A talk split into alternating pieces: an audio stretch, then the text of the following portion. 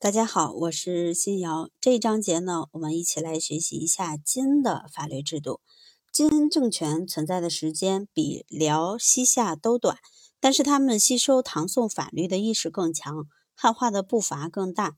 在政权不断巩固的过程中，建立了比较系统完备的法律制度，法治成就远在辽、西夏之上。我们先来看一下金的主要立法。金最初也是同辽一样，对本部族实行传统的习惯法，对新征服地区实行辽宋法。灭辽和北宋后，受到封建经济文化的影响，迅速向封建制转化。金熙宗皇统年间，首先根据女真旧部，参考唐宋辽之法，编成金国第一部成文法典。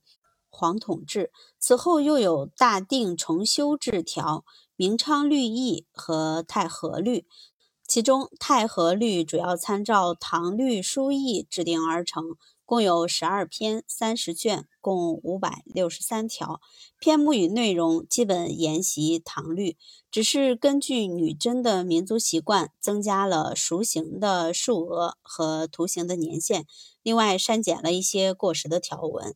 因为其从形式到内容与唐律疏议基本相同，故又被称为太和律议。在制定并颁布大定重修制条时，金的法制已经基本实现汉化。当时统治者提出的原则是：凡是金国法律中没有规定到的，一律参照唐宋律文进行修订补充。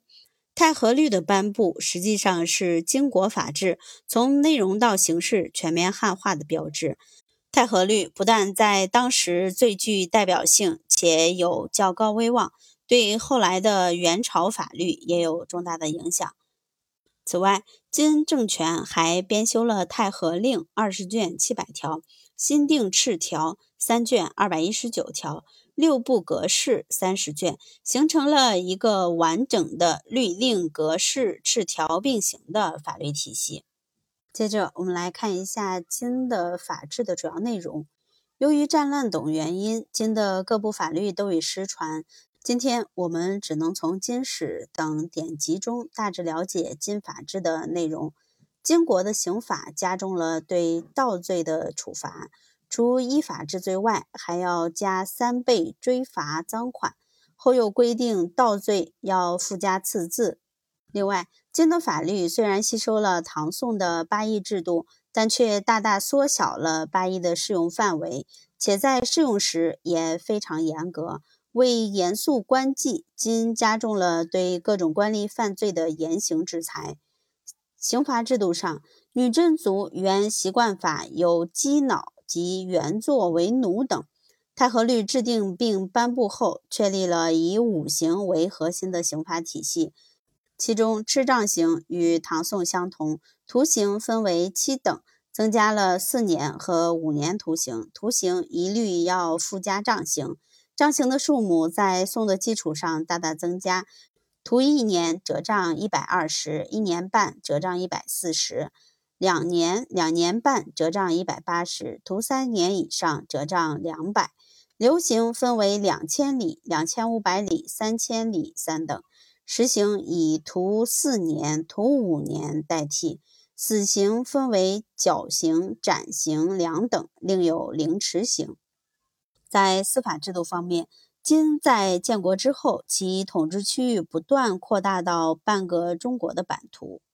统治对象中，汉族等其他民族也远远超过女真本身，所以其司法机关的设置和职能从一开始就主要采用汉族的制度。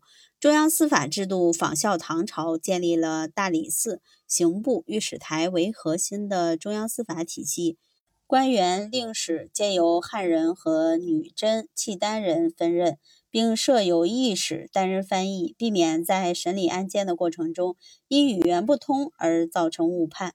金的地方制度参用了宋朝的设置，分设路、府、州、县，以行政长官监理司法。